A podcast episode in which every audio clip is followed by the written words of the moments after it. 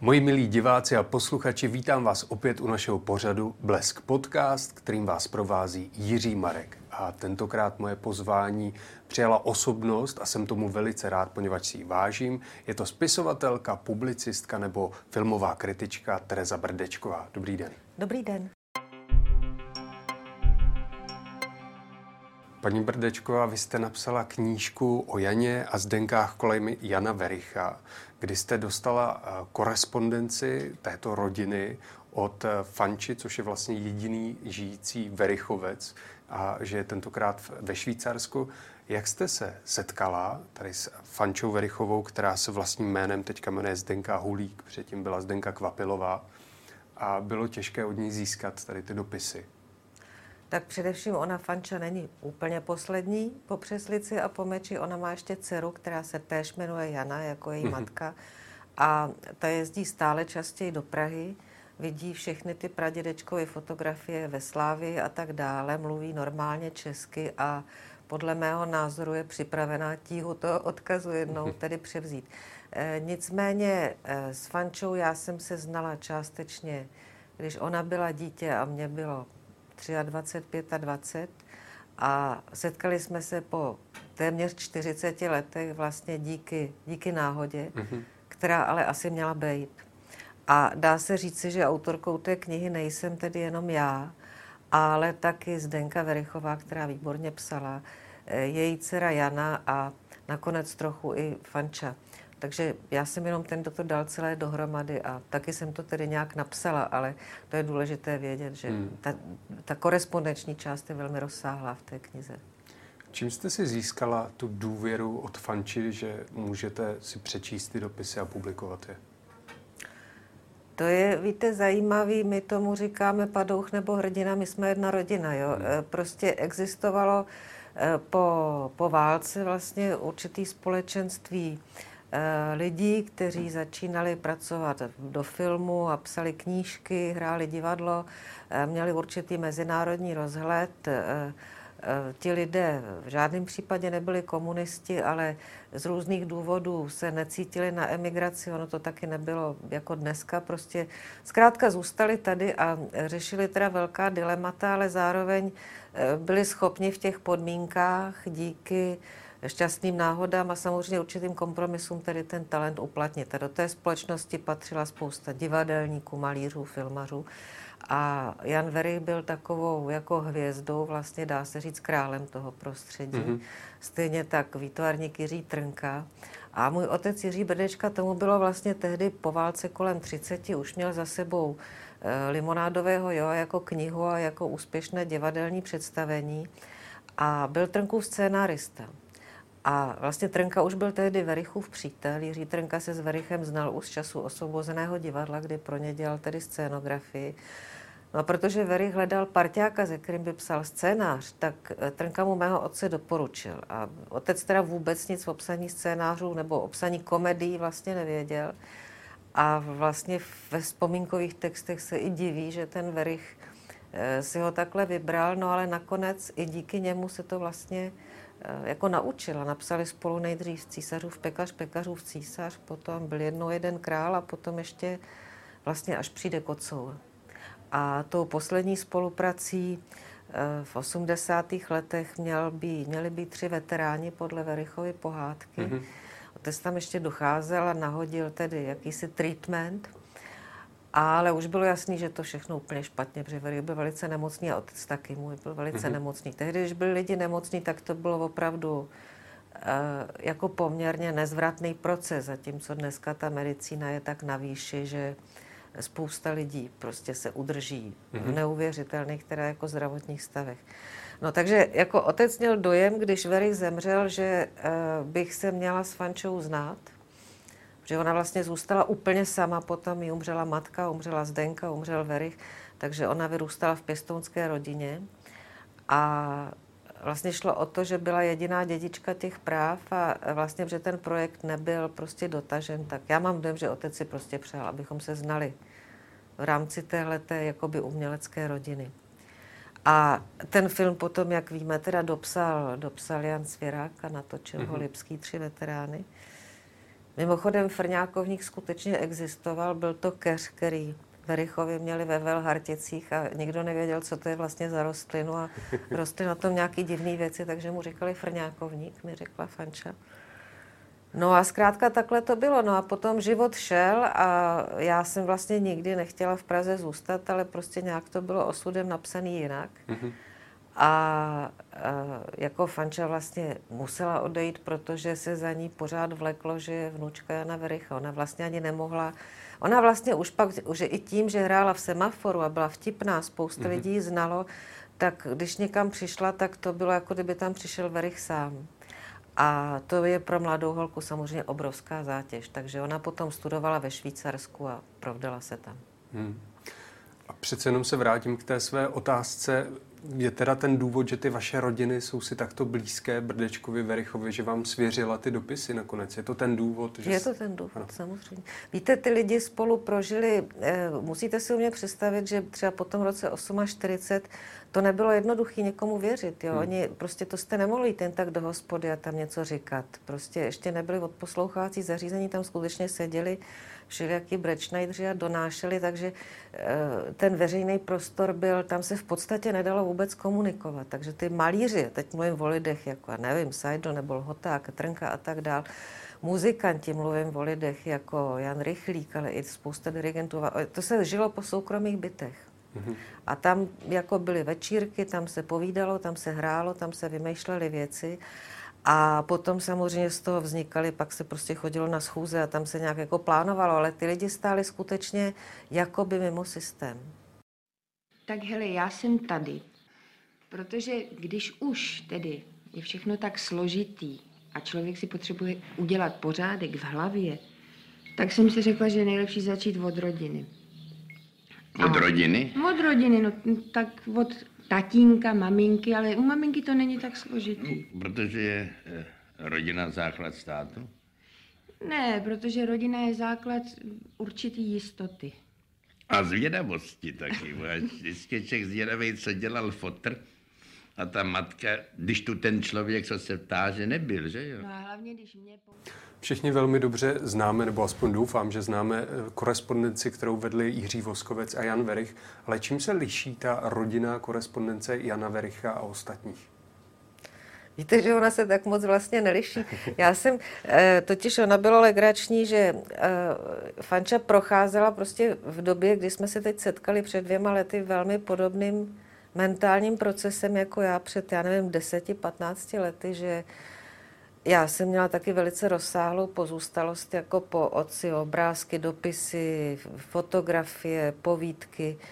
A věděla jsem, že s tím musím něco udělat, protože zejména třeba animované filmy, které dělal Jiří Brdečka, byly úplně zapomenuty. Mm-hmm. A on vlastně ve světě byl známý jako skutečně světový mistr animovaného filmu a tady se to vlastně už vůbec nevědělo. Takže bylo zapotřebí to nějak dát dohromady, jenže já jsem samozřejmě až já nevím, do 50 let měla dost práce sama ze sebou. Já jsem chtěla prostě něčím být sama. No ale pak najednou jsem viděla, že už se o tohle nikdo nepostará, protože všichni umřeli. A vlastně jako fanča se dostala do stejné situace, že najednou, když jsme se setkali, tak mi říká, ale já bych strašně chtěla jednak o mámě Janě prostě udělat něco, film, knížku, protože její pověst v České republice je strašná. A je to velice nespravedlivý, protože to byla jednak velice nadaná ženská, pro mě to byla úžasná matka. A druhá věc je, že já toho mám plný skříň a vůbec nevím, co s tím. A já jsem tu zkušenost měla, že už jsme dělali velkou monografii Jiřího Brdečky. Takže jsem mi říkala, nejdřív to musíme celý přepsat. Takže ona mě začala posílat spoustu věcí, samozřejmě to prošlo nějakým jejím výběrem. Dopisy z Denčiny a Jany, deníky Verichovi, soukromí deníky z let 58 až, až 78, spoustu fotografií, pohlednic a tak dál. No jenomže, protože ty lidi samozřejmě si nějak jako psali, jim to bylo jedno, jestli je tam datum nebo není. No a já jsem to musela nějak zařadit a najednou z toho vznikl obrovský problém. Takže já jsem si vzala tuhle korespondenci V a V a tam jsem vlastně podle toho zařazovala ty dopisy, co se kdy stalo, kam to patří a tak dál. Což vlastně bylo na tom asi organizačně to tedy nejtěžší. Ale jinak ten styl těch dopisů, protože i ta korespondence obsahuje řadu dopisů, teda z Denčinej, zde jako z toho jasný, že velice vtipná, tak svým tónem nebo charakterem se neliší. To není tak, že byste se tam dozvěděl něco intimního, co v té nebo samozřejmě občas jo, nebo, eh, ale jako jde o to, že eh, ti lidé byli vůči sobě velice otevření a neměli důvodu psát jednou tak, jednou jinak. Mimochodem, v korespondenci V a V ani není, to rodina vyřadila asi Voskovcova, že, že Voskovec vlastně se vzdal těch dvou adoptovaných dcer protože jeho žena Kristýn s nima nechtěla žít, že, že prostě je odsunul někam jako pryč a jenom je navštěvoval. To e, vlastně pak jsme se dozvěděli až z filmu Libuše Rudinské. Takže ta korespondence je úžasná, jednak jsou v ní občas chyby, což je normální. Mm-hmm. A za druhý taky není úplně přesná. Jak to myslíte přesně? E, není přesná v těch osobních rovinách, protože byly samozřejmě věci, které uh, ti dva nechtěli, nebo prostě rodiny nechtěli, prostě, aby se, aby se o tom uh, na někdo dozvěděl, to řada lidí vědělo, ale prostě nechtěli to takhle zveřejňovat. Já jsem osobně to, že se Voskovec vzdal svých dvou dcer, nevěděla, dozvěděla jsem si to až z toho filmu Libuše Rudinské, který myslím, že je 15 let mhm. starý. Mm-hmm. Takže to znamená, že i v tomto případě jste zasáhli k nějaké cenzuře, něco vy, vynechali? Ne, ne, to v žádném případě. Tady uh, já uh, nevím úplně přesně, na co se chcete zeptat, ale uh, já bych věděla, tam spíš to o to, pokud tam jsou nějaké zásahy, na které se ptáte, tak spíš jde o věci redakční. Že mhm. totiž, když 50krát opakujete v dopisech, že jako Zdena má strašnou náladu, tak to vypadá jinak, než když to napíšete jenom dvakrát. A vlastně to dvakrát proporcionálně odpovídá té knize a ten život byl delší, takže se to stále opakuje. Jo. Takže to je vlastně ta práce s tím textem.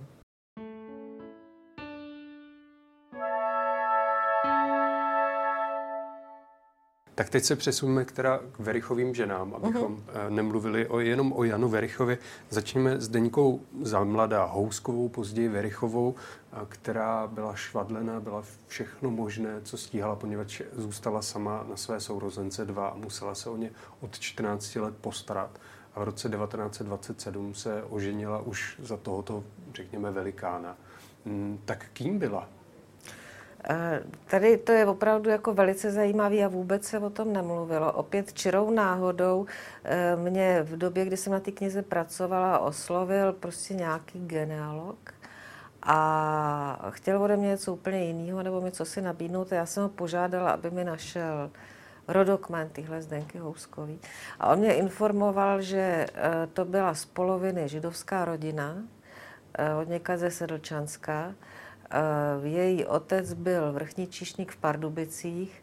Eh, Zdenka sama potom eh, jako někomu říkala, známým jsem našla teda v korespondenci Ondřeje Suchýho, že, že se za sebe vraždil ten otec. Ta matka zemřela nějak zřejmě tragicky, ale nevíme, co se stalo. V každém případě ta matka zemřela, když jí bylo 14, byli dva sourozenci. Oni potom šli do exilu, dva sourozenci teda nějak přežili, že zřejmě je chránilo arijské manželství a zbytek té rodiny teda zahynul v, v Osvětimi. A Zdenka o tom nikdy nemluvila, není to v žádných těch dopisech, lidé kolem ní to samozřejmě věděli a já se ale osobně domnívám, že spousta jejich chorob nebo Eh, všelijakých nálad nebo tak pramenilo teda právě, právě z toho, to se stávalo tehdy. Ono se hodně i stávalo, mm-hmm. že uh, lidi z generace mých rodičů nemluvili o tom, že mají židovský původ, ne, že by se něčeho báli, ale prostě najednou nemůžete. Jo. Uh, uh, bylo to příliš těžké a spousta lidí to vláčelo sebou a nic s tím nedělali. A dneska každý má svého terapeuta, jo. ale ještě když já jsem byla mladá, Eh, tak psychiatrovi chodil jenom ten, kdo byl opravdu blázen, jako rozumíte, rytíř mm-hmm. hlavou pod paží a tak. Jo. To vůbec tak nebylo, že necítím se dobře, tak mám odborníka. S tím jste byl sám. Mm. A to byl její případ. Jak se jí to povedlo tady, řekněme, z těchto nuzných poměrů se dostat mezi tu smetánku, do které patřil i Jan Verich, Jiří Voskovec, Jaroslav Ježek a další?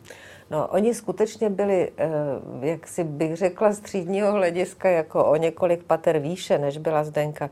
Ale zároveň eh, to mladé Československo opravdu nebyla země, kde by se na tohle hledělo. A eh, Zdenka se seznámila s Verichem při při ohňostroji na letný. Mm-hmm. Prostě mě, myslím, že to bylo v březnu 1927, měsíc před premiérou ve Spuketky. A byla tam s kamarádkou, jemu se líbila, doprovázel ji domů, říká, psal Veri, že tu jednu teda poslali pryč. A tyhle ty slečně, která se mu líbila, že měla krásnou figuru, prý říkal, že je řezníkův syn a že si doma říkají kotletko a šunčičko a buřtičku a ona se smála a potom za dva roky se teda vzali.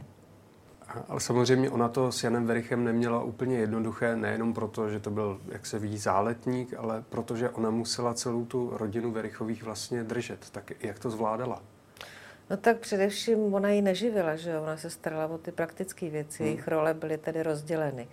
A to, že ten život není jednoduchý, to na rozdíl ode dneška lidé tehdy věděli. A nějak se s tím počítalo. A ona byla velice schopná, kromě toho, že byla hezká, Vrich měl obrovský štěstí, že ona, když eh, jednak byla velice dobrá švadlena, taky byla skvělá kuchařka, uměla psát na stroji, uměla účetnictví. Takže když viděla, když to osobozené divadlo šlo nahoru a oni měli obrovský plány a ona s nima živě souhlasila, ale taky viděla, že mají velice hlavu v oblacích, hmm. tak si sedla do kasy, Verich říkal, že vlastně ekonomicky řídila tu scénu, že prakticky byla ředitelkou osobozeného divadla, že na ní všichni dali. Byla prostě paní principálová. A jí se ta role velice jako líbila a dělala ji dobře, dělala ji vlastně celý život. A vy se ptáte na Verichovo záletnictví. Jako Voskovec říká, že nebo píše velmi často, že teda Verich byl ohromně na jako na ženský, že jich měl spoustu a myslím, že Zdenka ani jako nečekala, že si budou celý život věrný. Víte, ono tehdy, a to ještě za mýho, teda mých mladších let lidé se na tyto věci opravdu dívali jinak než dnes, že mm-hmm. vlastně ta trvalá manželství nestála na tom, že se někdy nepodíváme na někoho jiného nebo že někdy eh, s někým jiným na chvilku nebudeme. Ten život byl daleko těžší než dneska a ta zrada to nebylo, že eh, třeba máte prostě nějaký úlet nebo něco. Ta zrada byla v tom přátelství, v tom manželství. Jo. Že eh, prostě bylo tolik věcí, které bylo třeba čelit, že tohle to nebylo na prvním místě. Nebo v mém okolí neznám rodinu, kde by to bylo na prvním místě. Hmm. Jak to Zdeňka snášela tu Verichovu povahu, že si víceméně každého pozval domů, že se u něj střídalo spoustu, jak jste říkala, umělců, ale i třeba i začínajících uh, tvůrců. No já mám dojem, že to chtěli oba. Uh, já v té knižce teda píšu, o čem jsem přesvědčená, že teda uh, byl ten důvod. Oni byli oba z nefunkčních rodin. Verichovi rodiče byli rozvedení, a pak se po první světové válce dali zase dohromady, ale hádali se. Verich prostě nebyl, nebyl tam rád s nima. No a Zdenka vlastně přišla o rodiče brzy a měla všechno na krku, takže a nemohla si vybírat, jak ty, jak ty, jak ty sourozenci vypadají a nebyla s nima příliš spokojená, protože to byli problematičtí lidé. Takže oni chtěli, uh, Jan i Zdenka, prostě mít svoji vlastní rodinu složenou z těch kumpánů, herců, režisérů, přátel, v Americe, v Čechách. To byla i její volba, to je jistý. Jo, taky vlastně, ona měla de facto salon.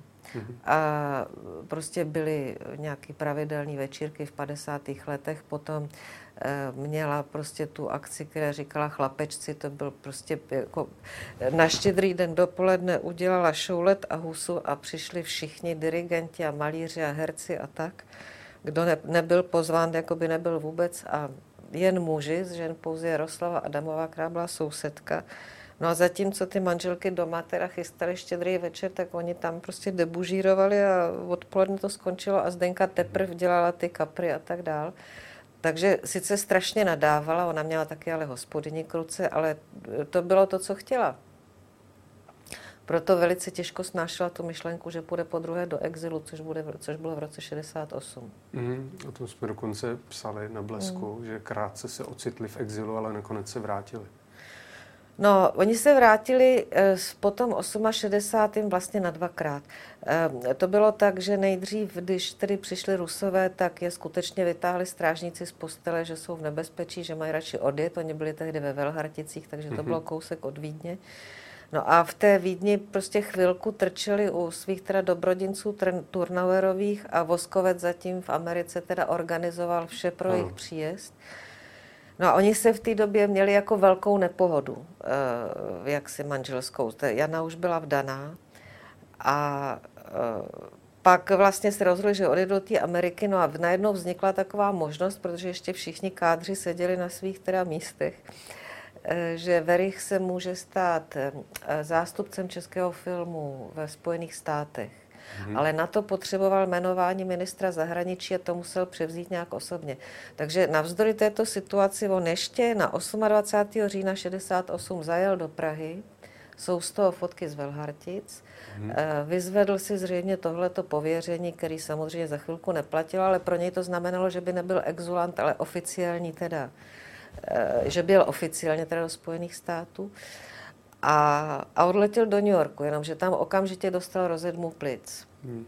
Takže uh, už prostě nic nepadalo v úvahu a Zdenka už pak zůstala v Praze, protože tam byla Jana a Fanča a byla ráda, že je doma zkrátka. A vlastně se tehdy dohodli, že uh, prostě nějak spolu budou na dálku a že až to půjde, tak třeba Zdenka přijede. No byli rádi, že mají jeden druhého z krku. No jenom, že pak tam Verich skoro umřel, takže Zdena pak rozvinula všechny možnosti, aby se měl kam vrátit, aby to bylo co nejlepší. Hmm. Když mlu- rovna mluvíte o Americe, tak jste mi připomněla Janu Verichovou, která měla Ameriku velmi ráda, uměla výborně anglicky, jak jste zmiňovala, byla velmi nadaná. Hmm, tak jak ona snášela to, že vlastně po roce 45 se vrátili sem a ona nikdy se jí nepodařilo emigrovat? No emigrovat asi nechtěla, ale prostě jisté je, a o tom jsme s Fančou mluvili mnohokrát, že eh, ten návrat i to Československo snášela strašně špatně. Hmm. A jako ten hlavní zdroj teda konfliktu mezi ní a tím Verichem nebyl to herectví nebo eh, prostě jeho výčitky nebo tak, ale ona skutečně mu měla velmi za zlé, že ji odvezl z té Ameriky. A vždycky, a na to se ještě teda Fanča vzpomíná, jako on jí říkal, no a co bys tam dělala? No, jako ona na to nic neříkala, no nic, jako byla by američanka v Americe, že jo, to jako oba dva věděli velmi dobře, no. Jenomže to jsou prostě ta rozhodnutí, za první, kdo to mohl vědět, Eh, za druhý, i kdyby třeba ho napadlo, samozřejmě Jana mohla odjet z Voskovcovým. Bylo jenom 10 let, když se Bylo jí 10 let, nicméně třeba Fanča vzpomíná, že ještě když jí učila jako matka, jestli dělala úkoly, tak násobila dělila anglicky. Mm-hmm. Prostě pro ní to byla vlastně mateřská řeč. Když si poslechnete, což je normálně na YouTube, originál toho Verichovského pořadu Táto vyprávějí, tam se o tom hodně píše. Jana česky nemluvila v Americe. Ona totiž nemluvila česky ani s rodičema. Mm-hmm. Ona měla pocit, že ta řeč je velmi ošklivá a nenosila české noviny ani do školy, do sběru, protože si jich zdály špinavý, že jsou tam čárky a háčky. A měla k tomu prostě negativní poměr. Tak samozřejmě k rodičům ale měla pozitivní poměr, tak pak byli v Praze, byla asi jako princezna, ale dokážu si představit, dokážu si představit ty strašné situace. I Madeleine Albrightová má velice špatný vzpomínky, když přijela z Británie do Prahy po válce, protože to vlastně byl jiný svět. Zase se vrátíme k tomu divadlu. No já jenom si myslím, že taky mladý člověk se nebojí. No, ano. Nemá strach a třeba si nedůvěřuje, ale nebojí se jednak existenčně a potom taky nějak neví, co to je pocit strachu. No on se může bát, ale bojí se planě, on nemá co ztratit. Vrátím se opět k tomu talentu Jany Verichové. Co z ní mohlo být, kdyby se nemusela starat o svého tatínka, o svoji maminku? Mm, čím mohla být? No já jsem přesvědčená, že kdyby Eh, byla dneska, kdyby byla, dejme tomu, ročník, já nevím, 1990, že ona by byla skutečně výborná jako stand-up komedy, mm-hmm. komička, nebo eh, že eh, prostě na, na moderních scénách, že by se velice uplatnila právě prostě třeba v, jako v, v divadlech jako překladových, na, na těch jako bulvárních scénách lepších. Mm-hmm. To si myslím, že takový člověk tady vysloveně chybí dneska dokonce. Jenomže my si musíme uvědomit, že se dostala vlastně k divadlu v době, kdy se hrál Josef Kajetántil, Mahulena a několik teda dalších kousků. A navíc ona byla v té pozici, že prostě ať, i když si dala pseudonym, on stejně každý věděl, kdo je, takže vlastně první angažma, a furt to byla taková potupa, prostě první angažma získala ve Slováckém divadle v Uherském Radišti, aby hrála Šišku v těžký barboře, protože samozřejmě Jana Verichová je lepší než Mařenka Vomáčková. Hmm. A tak to šlo vlastně pořád.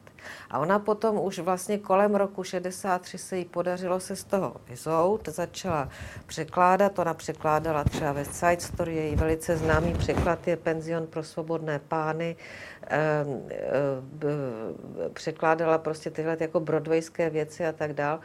A, ale potom teda, eh, potom teda vlastně se vdala, odjeli do Holandska po, po 68. už to nebylo pro ní možné, protože ona měla potíže. Mm-hmm. Zeptám se na ten závěr vlastně života Jana Vericha, Zdeňky Verichové a potažmo vlastně i Jany Verichové. Jaké bylo to období těch vlastně konce 70. let u Verichu? No já, tak on to bylo opravdu, prostě se říkalo, že to byl dům hrůzy, jo, ale e, já si myslím, že e, jako tragédie těch lidí byla, že oni se zároveň měli strašně rádi. Mm-hmm. Nebylo nic jednoduššího, než to zařídit nějak jinak. Ale oni v těch potížích, které tam jako narůstaly neustále, byly daný především zhoršujícím se teda Verichovým zdravotním stavem a Zdenčiným, tak oni zároveň nemohli bez sebe vůbec bejt. Jo, e, to bylo, že jako Verich postupně, jako důvody nejsou známy. Zdá se dneska, že zřejmě mu zvorali e, léčbu už v roce 58 v Brně, ale není to zcela jasné ani potvrzené. Ale on prostě nakonec nevěděl, neslyšel, nemohl pořádně chodit. E, když najali ošetřovatelku zvenčí, jakože sehnal jednu, která se starala o Ludvíka Svobodu předtím, tak to byla nějaká prostě osoba, kterou ho nesnášel. Takže vlastně ta Jana byla jediná,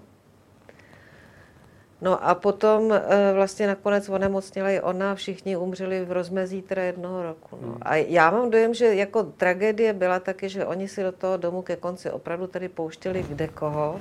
Bylo tam oposlouchávací zařízení, naproti v Lichtenštejnském paláci byla pozorovatelná. Takže já mám dojem, že i STB roznášela po Praze spoustu teda věcí, které snad ani nebyla pravda. Ale to jim asi nějak jako... Moment, mm-hmm. jenom poprosit, možná se to Jasně, promiňte, prosím. To tam ano. začíná to Ano, dobrý. Děkuji moc. Ale to jim přece nemohlo nějak uškodit zdravotně, že se tam k ním dostali STB, nebo naopak ano? No to vám uškodí hodně zdravotně, když se k vám dostane STB, to buďte teda ujištěný. Jakože začali být nervózní třeba... No ne, tak si to zkuste představit, jo, prostě eh, jako jste odposlouchávaný tajnou policií, nemůžete nic normálně říct. Samozřejmě, hmm. že vás to jako zdravotně sejme, že? Hmm. Takže tohle jim podle vás ještě hodně No to si myslím. Hmm, ale na druhou stranu se k ním dostali takové, takový lidé jako Jiří Suchý, který pana Vericha rozvážel a hodně mu pomáhal v tom závěru jeho života tak zase něco dobrého v tom bylo. Ale jim pomáhala strašná spousta hmm. lidí. Já mluvím spíše o tom, jak rozhodně nemluvím o Jiřím Suchem, já mluvím o tom, že prostě v těch posledních letech oni tak strašně potřebovali pomoc s obyčejnýma věcma, nákupy, vaření a tak dál. A tak do toho domu přicházeli prostě různí lidi pomoc a občas prostě s nima přišel ještě nějaký známý a vlastně po tom domě, který je malý, když tam hmm. jdete ty se neustále pohybovali prostě spousty lidí a každý, každý vlastně k tomu měl co říct a odnesl si z toho nějaký dojem, který potom někde ventiloval. Tak to běžně neděláte, hmm, že? Hmm, to je pravda. Mám na vás poslední otázku, paní Brdečková. Hmm. Když jste v kontaktu s Fančou, čím vším vám připomíná Jana Vericha? Víte, ona mě hodně připomíná i mého otce a mhm. všechny ty lidi kolem, nebo Eh, nebo vůbec tuhle partu můj otec žil 11 let, prostě sdílel by s režisérem Makovcem, který hodně byl u Verichu a vlastně v celé téhle partě Trnkovi, Blanka Hocholová a tak dál, tomu říkám klub sirotků, se, prostě jsou takové stejné průpovídky, stejný humor. Mm-hmm. A, stejný náhled na věci, že můžete říct něco úplně strašného a ty ostatní vás naprosto neodsoudí, protože to nemyslíte vážně. E, prostě je tam nějaký tichý vlastně souznění a hlavně pocit naprostý vzájemné důvěry.